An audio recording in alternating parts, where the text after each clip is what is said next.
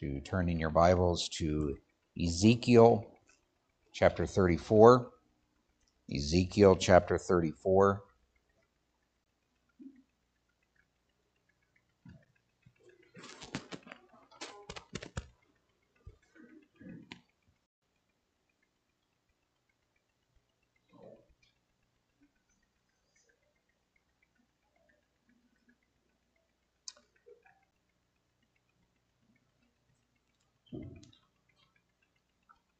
whether you are a member or a regular attender or a visitor this morning.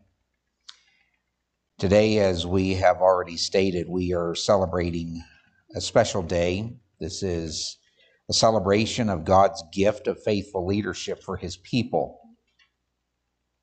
And we joyfully thank him for those who serve well, especially in the area of being an elder. I believe this is a biblical pattern that we find throughout the New Testament. Our elders and deacons to be able to serve, and we are still working through the process. We're willing and being able to add deacons before too long. But the role of an elder is very special. This is not because I am one, but it is because I am one. And that is because when God calls a person to serve as an elder, he calls them to serve as a shepherd. He calls them to serve in a way that many people will never have the privilege of being able to serve in. We're going to say this later in the message, but when we get to the charge to the elders and to their wives and to you as a congregation, but the great prince of preachers, British minister and pastor of the Metropolitan Tabernacle, Charles Spurgeon, said, Why should I stoop to be a king if I am called to be a shepherd? I'm going to have you stand with me as we read this passage from Ezekiel chapter 34. and we are going to read verse 11 through verse 16. But as you listen to the words of the prophet Ezekiel, after he was called to take on the responsibility of being a messenger of the Most High God, can't imagine what it must have been like. I mean, here's an ordinary gentleman, probably living his life like every other Jewish man has been raised. He would know the Old Testament scriptures, and then one day God calls and sets his not just his love upon him, but he sets his message upon him and he says, Go and be my mouthpiece. That's a solemn responsibility. That's a high calling. God himself speaks through Ezekiel as the prophet reveals the role of God as the shepherd of his sheep. And I believe in like manner, I believe that we see the importance of how we men, Brother Jeff and my dad, Brother Jean Paul, have the importance of being watchmen of the flock of Jesus Christ today. I hope you as a congregation will see that as well. Ezekiel 34, beginning at verse 11. For thus says the Lord God Behold, I, I myself, will search for my sheep and will seek them out. As a shepherd seeks out his flock when he is among his sheep that have been scattered, so will I seek out my sheep and I will rescue them from all places where they have been scattered on a day of clouds and thick darkness. And I will bring them out from the peoples and gather them from the countries and will bring them into their own land, and I will feed them on the mountains of Israel, by the ravines, and in all the inhabited places of the country. I will feed them with good pasture, and on the mountain heights of Israel shall be their grazing land. There they shall lie down in good grazing land, and on rich pasture they shall feed on the mountains of Israel. I myself will be the shepherd of my sheep, and I myself will make them lie down, declares the Lord God. I will seek the lost. I will bring back the strayed, and I will bind up the injured, and I will strengthen the weak. And the fat and the strong I will destroy. I will feed them in justice. May the Lord add his richest blessings to the reading of his word, and you may be seated. In the Old Testament, God established an order, a divine order, at the beginning of creation, and that there was to be a leadership. There is to be a leadership in the home and leadership in government. But there's also to be a leadership as we find when the Lord Jesus Christ came and he established his church and he left it to his disciples and he says, Go into all the world. In fact, we are given five different times when the Great Commission in some form or, or other is given Matthew chapter 28, Mark 16, Luke chapter 23, John chapter 20, and then Acts chapter 1, verse 8. And he gives them this order and he tells them, You are to go into all the world and you are to make disciples.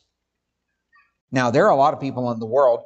Eh, I'm speaking about evangelical Christianity now, and there are many who think that they shouldn't be part of a church.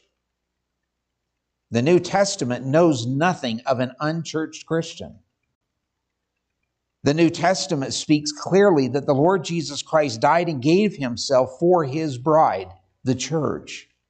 And so we too are to love his church. In the beginning, there were other offices, but since the days of the apostles have ended, there are no more apostles. There are no more prophets. We believe that there are only two God ordained offices in a local church. We have talked about these. They are on our sermon audio uh, for the church if you would like to hear them at some point in the future. But God left these two offices whereby the local church is governed and through which we see his love for his bride elders and deacons. Again, there are no other offices for the New Testament church. And the first thing that I want you to notice this morning, and you have it there in your notes in front of you, an elder is a leader. An elder is a leader. It is Christ that appoints leaders to govern in his name and to promote the spiritual well being of his people. We're going to use several verses this morning and passages of scripture, and I would like to invite you to write these down on any, any of these verses that are, that are not there on your notes already. But Ephesians chapter 4, verses 11 to 13, we find the Holy Spirit is equipping these servant leaders so that believers may, number one, grow in faith. If you are a believer and you remain the same, it is because, well, number one, you've probably been drinking milk of the word for a long, long time. There must come a time in the life of every true believer whereby you will not just drink the milk of the word, but that you will eat the meat of the word. You must grow. You and I are going to surely grow just as a child does. So the Holy Spirit equips these servant leaders so that we can grow in faith, so that we can develop disciplined Christian living. Now, this is hard because I know I've heard it in the past in my years of ministry, and Brother Jeff has probably already heard it in the years that he has been in, and I'm certain my dad has. And that is this. There are a lot of people who say, well, it's fine to come to church on Sunday and it's fine to get our morning, Sunday morning message, but let's leave it right there, Pastor. We don't want to change in our life. We just want to come hear about how good God is. Well, a good God requires and commands that we be changed. We are going to be conformed to the image of Jesus Christ. Not only are these servant leaders for the purposes of growing in faith, but to develop disciplined Christian living, but it is also to serve others in selfless love. You know, there's something that sets us apart from every other religion in the world. And it's not that we love, but that we love with a Christ like love. There's a big difference. And then as elders, we are to encourage the folks as well as to do ourselves, and that is to share with all the good news of salvation. You know, sometimes we make things far too difficult in the Christian life, don't we? Sometimes, for example, instead of instead of going up and, and like, for example, anybody here go out to eat? Okay, the rest of you, I'm sure you go out to eat at some point. All right. So if you go out to eat, it's really not difficult to lay a track down on the table with a tip. Say thank you for your service. Or to go up to a military person. We've got coins out here. You can give them these little coins, and it has a verse on there. Believe on the Lord Jesus Christ, and you will be saved. And simply say, Thank you, sir, for your service. You see somebody wearing a hat that indicates that they're a vet? Just go up and thank them and hand them one of those things. You don't know what the Holy Spirit will do by that little word. But to simply be a bearer of good news. If I stood up before you this morning and I told you, listen, I, I you know, I, have got cancer. I, I don't, not that I know of. But let's say that I had cancer and I said, well, you know, I found a cure. All you have to do is swallow this little pill and you'll be cured. And I prove it to you, and it's all gone. I mean, wouldn't that be great news? But should, should I take that pill and just sit on it and keep it on my cover and say, well, you know, I don't think anybody's going to believe me anyway? And yet, we who have been burdened down with the cancer of sin, we who have been redeemed by the blood of the Lord Jesus Christ, sometimes struggle to be able to share that good news with other people that Jesus Christ came into the world to save sinners. So listen to what Paul says in Ephesians chapter 4. And he gave the apostles, verse 11, the prophets, the evangelists, the shepherds and teachers, to equip the saints for the work of ministry, for building up the body of Christ, until we all attain to the unity of the faith. Dad spoke about unity last week. The unity of the faith and of the knowledge of the Son of God, to mature manhood, to measure of the stature of the fullness of Christ. What kind of an example was Jesus Christ to us? 1 Peter chapter 2 verse 21 tells us that we are to walk in his steps. Secondly, an elder is a servant. Jesus taught his disciples the reality of spiritual leadership by his words in Matthew chapter 20, verses 26 to 28. It shall not be so among you, but whoever would be great among you must be your servant. And whoever would be first among you must be your slave, even as the Son of Man came not to be served, but to serve and to give his life as a ransom for many. I'm going to tell a little story on myself here just briefly. I remember one of the first churches my wife and I served in years ago. We had she had just gotten out of the military, and we had moved to the San Antonio, Texas area. And I remember that uh, we went in and I talked with the pastor, and we found a church that we were going to serve in. And I remember telling him this I'd like to serve. Now, in my mind, because I'm sure none of you probably have ever done this or ever thought about this, but in my mind, I'm thinking, He's going to allow me to preach on a Sunday. You know, small areas of service. And so he says, uh, okay, he says, come with me. And he takes me outside. And they have a fleet of buses that they went and picked up people. Some of you who have ever taught Sunday school class, you will know where I'm going with this, or taught in a school. And he points out this little tiny bus that probably wouldn't have held 25, 30 people, something like that. And he said, okay, he says, if you want to serve, he said, there's your mission field. You take that and you fill it up. I have to say that I was disappointed. I mean, who wants to drive around a bunch of rugrats from all over town? And I remember him seeing my face, and he told me something that has stuck with me for the rest, of well, so far all of my life, the rest of my life. He says, if you're not willing to serve in the little things, God will never use you in big things. The Greek word for servant that is used throughout Scripture is huperetes. And this is important because it's one of the more unusual words for somebody who is a servant. In the Greek, it means one who is an under rower. Anybody here ever seen the movie Ben Hur? Either version? The older one is better. Think of Ben Hur as he is sitting there on that boat and he is chained to an oar. He can't go anywhere and he is chained there and that is his entire role is to row the boat. That's it. Doesn't matter what time of the day, it doesn't matter what time of the night, he doesn't get to pick and choose. He simply rows when the master calls the command, start rowing.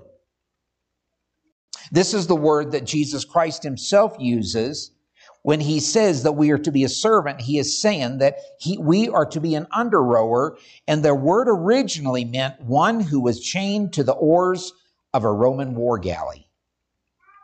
In other words, you didn't get a choice in what you did. You did what the master called you to do. It was distinctly hard work, and the word eventually evolved in the early part of the first century to any person who performed any kind of hard labor whereby they sweated or perspired. Listen to what Paul tells the church in Corinth in 1 Corinthians chapter 4, and he uses this Greek word again. This is how one should regard us, 1 Corinthians 4, verses 1 and 2. This is how one should regard us as servants, as huperetes, as under rowers of Christ as stewards of the mysteries of God. Moreover, it is required of an under rower that they be found faithful. Not necessarily picking up the banner, not necessarily picking the flag and charging up the hill, though that may be what God requires the servant to do. It may be not be to go to the ends of the earth, to be able to seek and to be able to establish the good news of the glorious good news of the Lord Jesus Christ around the world, but it may be what he calls you to do. Number three, an elder is also to exercise oversight. The Apostle Paul told the elders in Ephesus, Acts chapter 20, verse 28, pay careful attention to yourselves and to all the flock there is no greater term that God uses, or no greater illustration, I think, in the church than when he describes his bride as a flock. We heard the hymn, Psalm 23, The Lord's My Shepherd.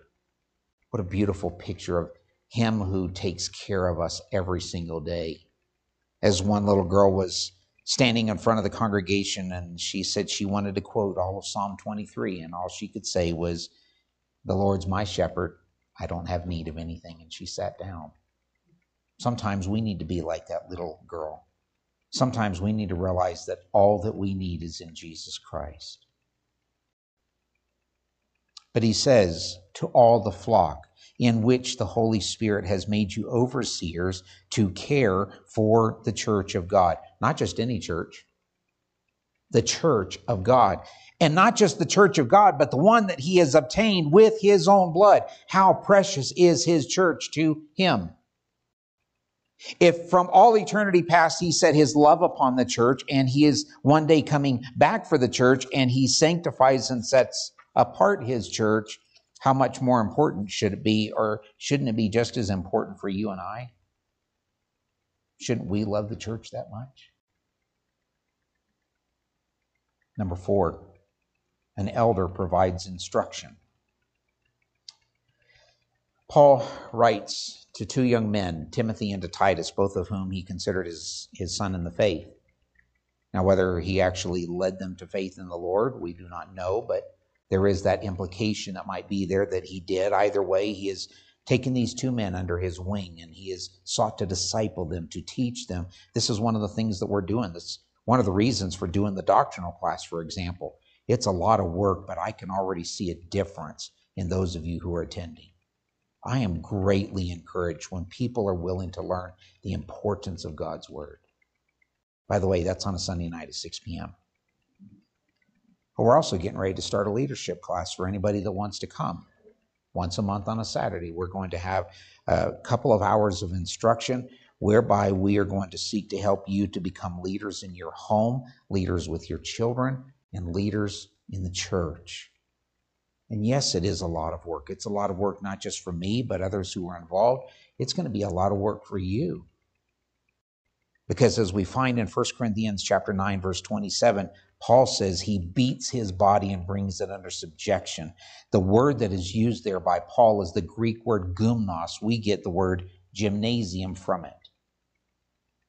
Requires sweat, hard work. Because the Christian road of life is not an easy one, it's a hard one. Paul told young Timothy, who was an elder, in 2 Timothy chapter 3 verse 16 and 17, all scripture is breathed out by God. It is profitable for teaching, for reproof, for correction, for training in righteousness. Why? That the man of God may be complete, equipped to every good work. Everything that is done, everything that makes this place tick from week to week to week, is not just on one person. It's on everybody that chooses to get involved, whether you're mowing grass, whether you're whether you're uh, shoveling snow, whether you're folding bulletins, it doesn't matter what you're doing. We're going to have a dinner afterwards for those who are able to stay. It takes work. You had to get up. Some of you were cooking yesterday. Some of you were cooking this morning. Some of you may still be cooking downstairs.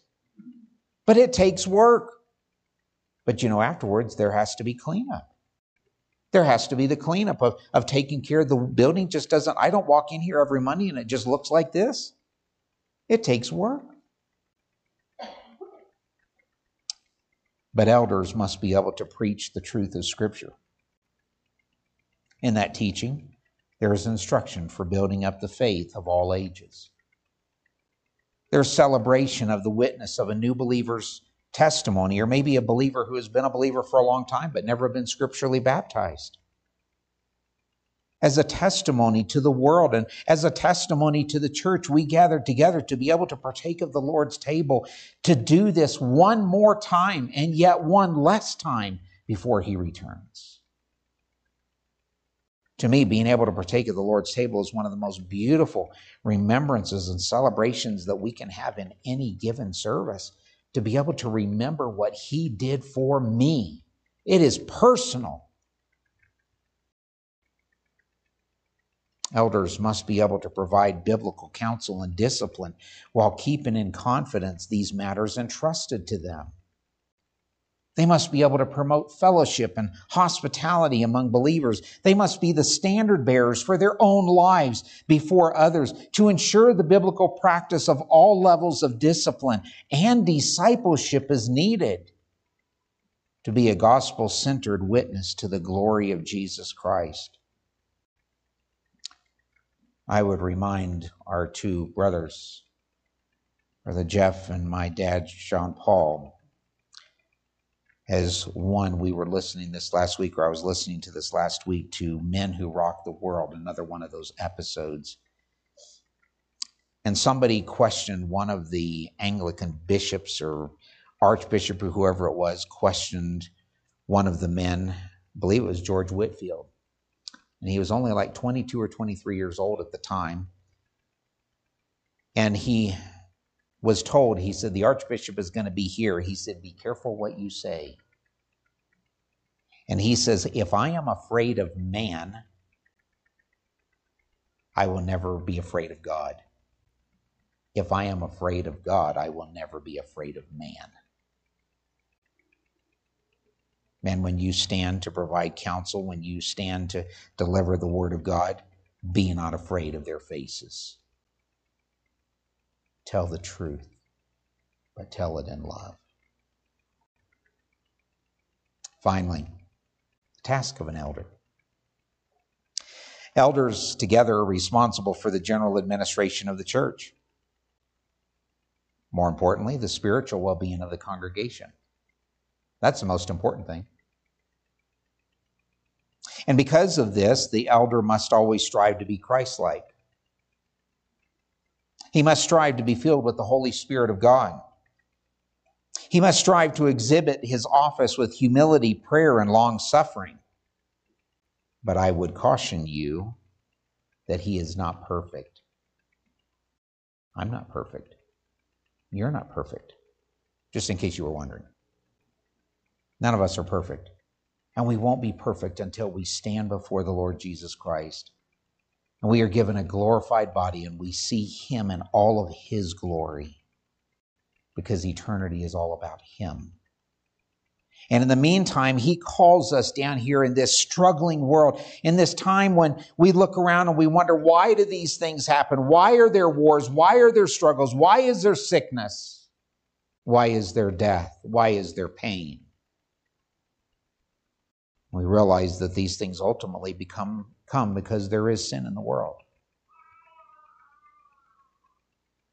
But an elder is called to be faithful in each task that is assigned to them.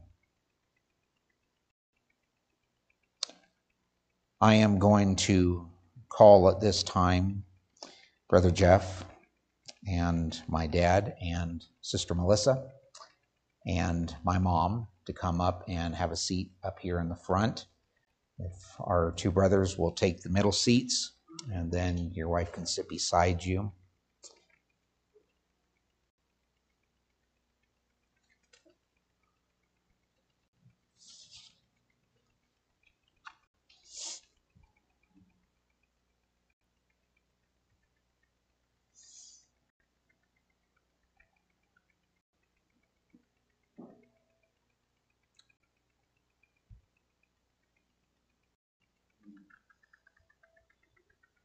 You will see on your notes we are going to begin with the vows in which we are going to ask our two brothers a few questions.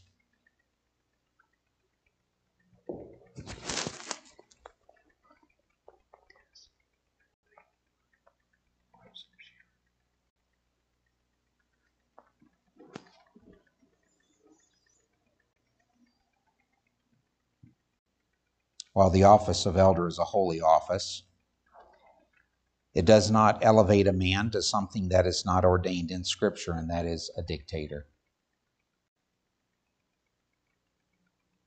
Elders are under rowers for the master of the ship. They are to, stir, to serve with distinction, but they are to serve in a way that is gracious as an example to the flock. Listen to the words of 1 Peter chapter 5, verses 1 through 4. So I exhort the elders among you as a fellow elder and a witness of the sufferings of Christ, as well as a partaker in the glory that is going to be revealed. Shepherd the flock of God that is among you, exercising oversight, not under compulsion, but willingly, as God would have you not for shameful gain, but eagerly, not domineering over those in your charge, but being examples to the flock. And when the chief shepherd appears, you will receive the unfading crown of glory. Today, we commission these two men, these two brothers. And the word commission simply means to set apart. Some people may call it an ordination. But it's really just a setting apart that we are saying that these two men are willing to serve in this capacity as an elder, as a spiritual leader, to be able to help guide you from day to day in your walk. This isn't just a Sunday job. This is times when maybe they don't want to get out of bed and we get a call in the middle of the night and we have to go and see somebody in the hospital. It may mean going and sitting down in a funeral home and having to take time off work for these men, or certainly for Brother Jeff if he's got work and yet doing it as a show of support for somebody that we have loved who has gone on to be with the Lord Jesus Christ. Sometimes it may mean counseling and sitting down with somebody and saying, out of love for the Lord Jesus Christ and out of love for his word, we are here to be able to help guide you, not because we think we are better than you, but because we are called to serve with you. As Galatians chapter 6 says, if anybody is overtaken in a fault, you who are spiritual, restore such a one in the spirit of meekness, considering yourself, lest you also be tempted. And so, and so bear one another's burdens. And in so doing, you will fulfill the law of Christ. That's what these men are being called to do. The terms of service in this congregation as biblical elders. And so, to express your acceptance of this office, I'm going to ask both of them to stand.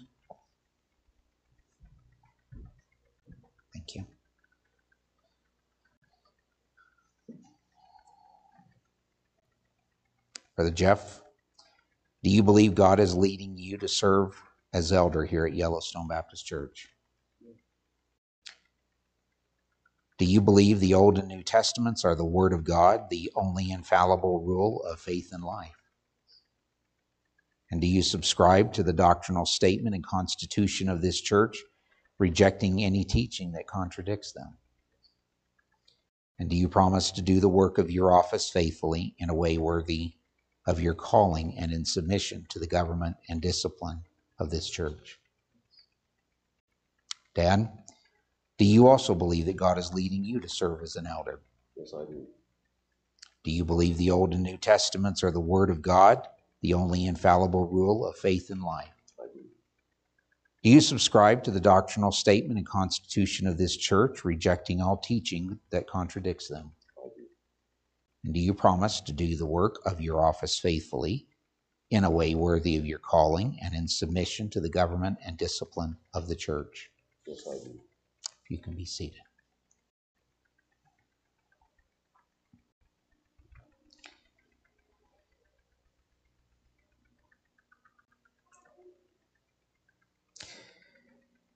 There is nothing holy about this oil. It's simply a reminder as we look at the Old Testament of what the leaders of the Old Testament happened with them when they were anointed with oil, and it's simply a remembrance. The fragrance rests on the person. It is simply a reminder of the Holy Spirit that dwells within us. And He gives us that special fragrance that points to Jesus Christ. We will anoint these two men this morning as a token of their service and simply as a thank you from, I believe, from the scriptures to those who are willing to serve and simply a reminder.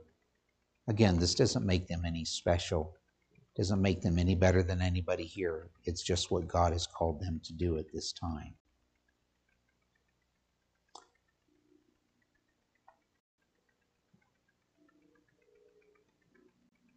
Brother Jeff.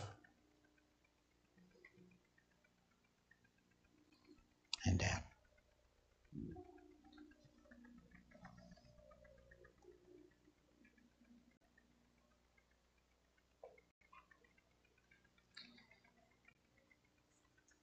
Father, I pray first for my brother Jeff, for his wife, Sister Melissa. Thankful for the ministry and the work that they have already done here at Yellowstone. The other ministries and other churches in which they have been able to partake. I'm thankful that you call us sometimes despite ourselves, despite whatever has taken place in our life in the past. We know that you're a gracious God, a forgiving God, a loving God. We are thankful that from eternity past that you have called my brother, Brother Jeff, knowing one day that in 2023 that he would come to serve as an elder at Yellowstone. We cannot know your purposes or your ways, but we can rejoice in what you have done in our midst. We have come a long ways, and I believe there's still a long ways to go. And there will be until the day we stand before you. We pray for Sister Melissa that you would help her to be gracious to Brother Jeff, to help him to be understanding at times, maybe when he has to be involved in church work that is not easy. There are going to be times that she's not going to be aware of everything that has taken place. There may be there may be counsels that come more times than maybe we as elders and shepherds like. But help her to be understanding, to be gracious, to hold her husband up in prayer, to love him. Help him to be able to love Sister Melissa and to be the kind of example, not just to her, but to his family and to this church of how Jesus Christ loves us, his bride. So we thank you for our brother. We set him apart before you to do this solemn, sobering, humbling work of being an elder, being a spiritual leader, and a servant, an under rower for the sake and cause and testimony of the Lord Jesus Christ. Lord, we also pray for Dad, Jean Paul, for my mom, Sister Melody. I am grateful for their service down through the years, for their testimony.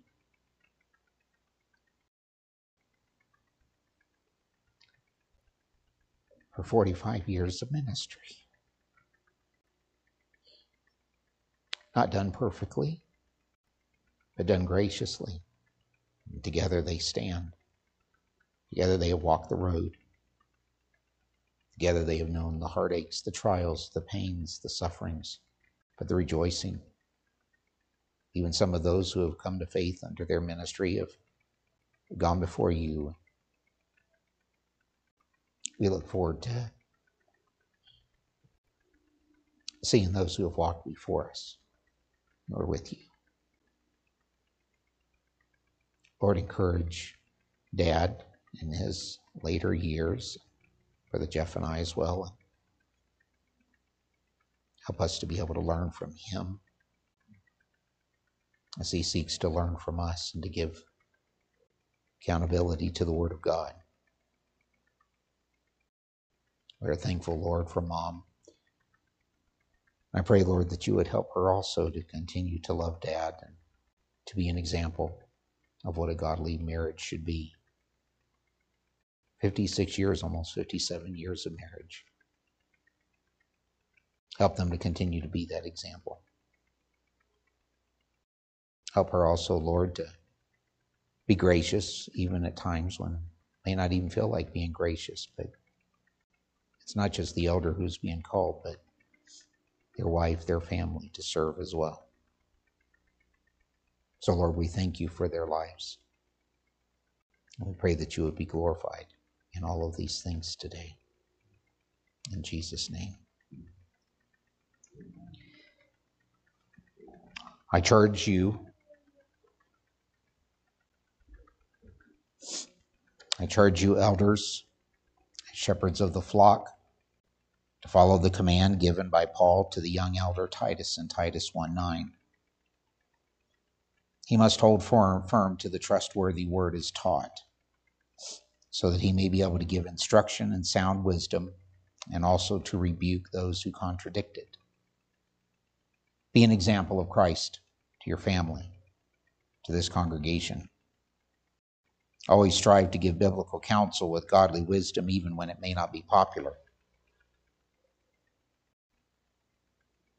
Paul said to Timothy in 1 Timothy 4:12, let no one despise you for your youth, but set the believers an example in speech, in conduct, in love, in faith, and in purity. In our lives, men, we are to encourage, to exhort, and to edify every believer entrusted to our care by the Holy Spirit of God.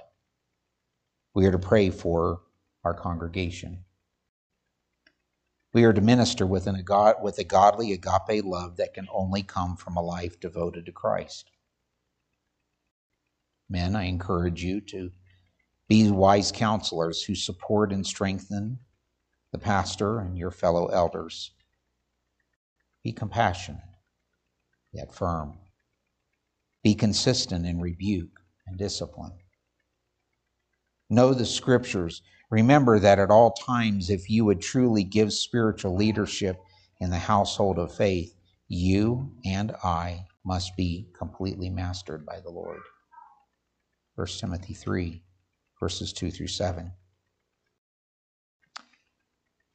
I charge you, Yellowstone Baptist Church, to receive these elders as Christ's gift to the church. Recognize in them the Lord's provision for healthy congregational life. Hold them in honor. Take their counsel seriously. Respond to them with obedience and respect. Accept their help with thanks. Wholeheartedly participate in the ministries that they lead. But most importantly, follow them only as they follow Christ. Sustain them in prayer and encourage them with your support, especially when they feel the burden of their office. Acknowledge them as the Lord's servants among you. Remember, they are not to be put on a pedestal, but that you are to look to Christ alone for perfection. I'm going to read a charge to you as a congregation. Do you, as a congregation, seek to receive these two men as you have been charged? And if you do, I would like you to respond, We do with God's help. Amen. Do you, congregation, receive them as charged? Amen. The wife of an elder is to be a great asset, and she can either be a burden or she can help bear the burden of ministry and prayer and love and compassion even though she will not know all the details or the full weight of what her husband may have to shoulder. Ladies, only the wife of an elder can understand the joys and heartaches of ministry, but with those come the privilege of knowing that your husband has the highest calling of any man in the world. As we said earlier, Charles Haddon Spurgeon noted if God calls you to be a minister, don't stoop to becoming a king. Sister Melissa, mom, lift your husband in prayer, for you know not the spiritual battles he faces, for he faces not an enemy of the flesh, but against principalities and powers of the ruler of the darkness of this world.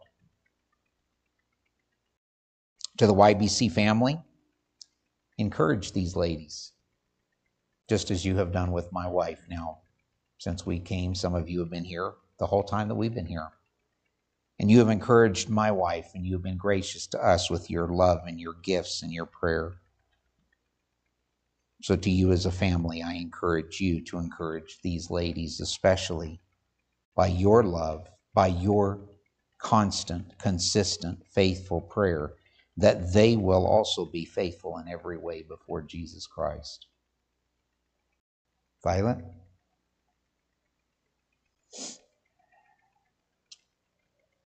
We have a little gift for each of the wives. It's a small token of our appreciation. It's a thank you for standing by your husband.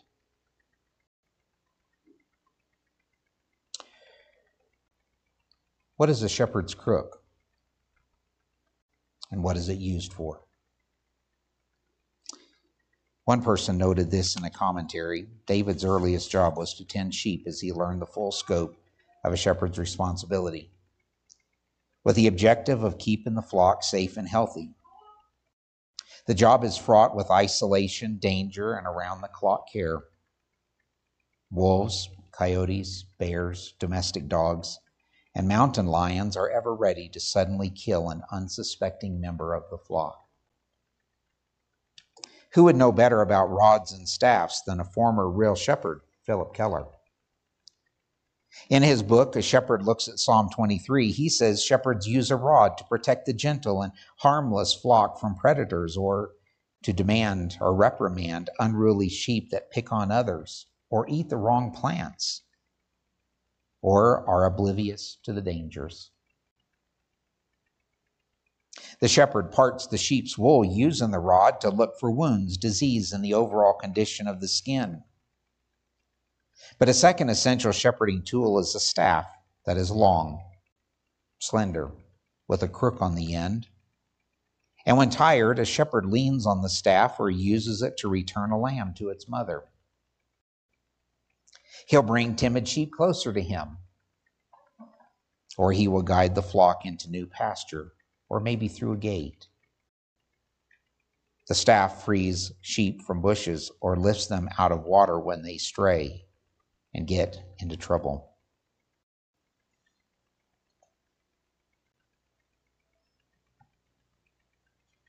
Is Sterling out there?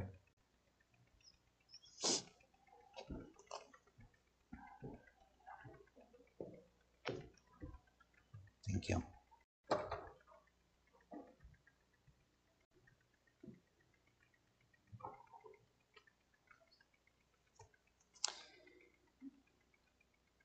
Shepherd's crook is rough.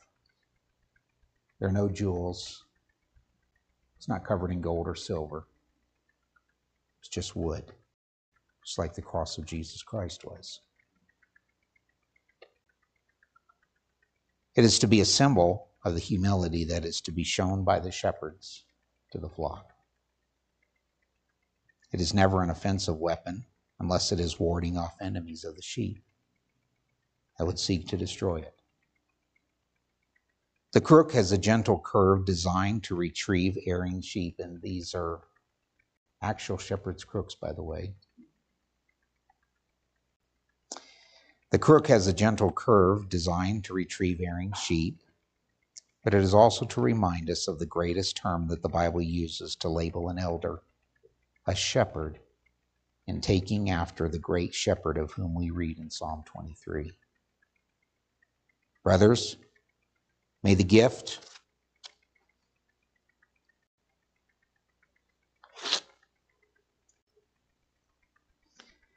of the shepherd's crook be a constant reminder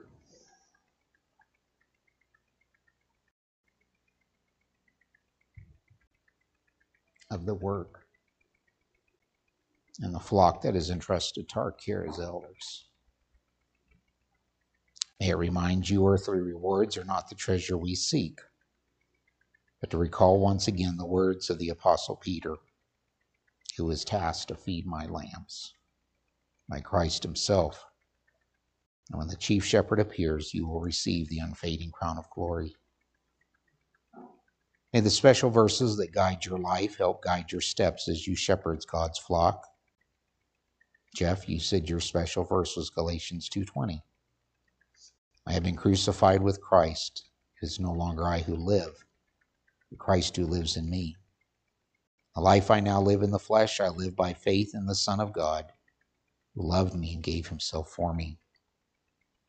Dad, your verses are Philippians 1 20 and 21.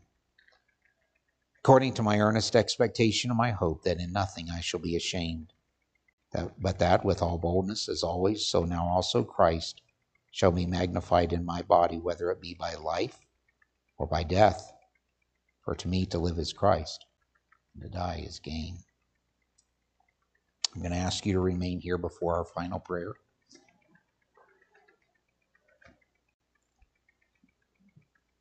If we could have a couple of our men come, we want to conclude our time just briefly, but we're going to have a special time of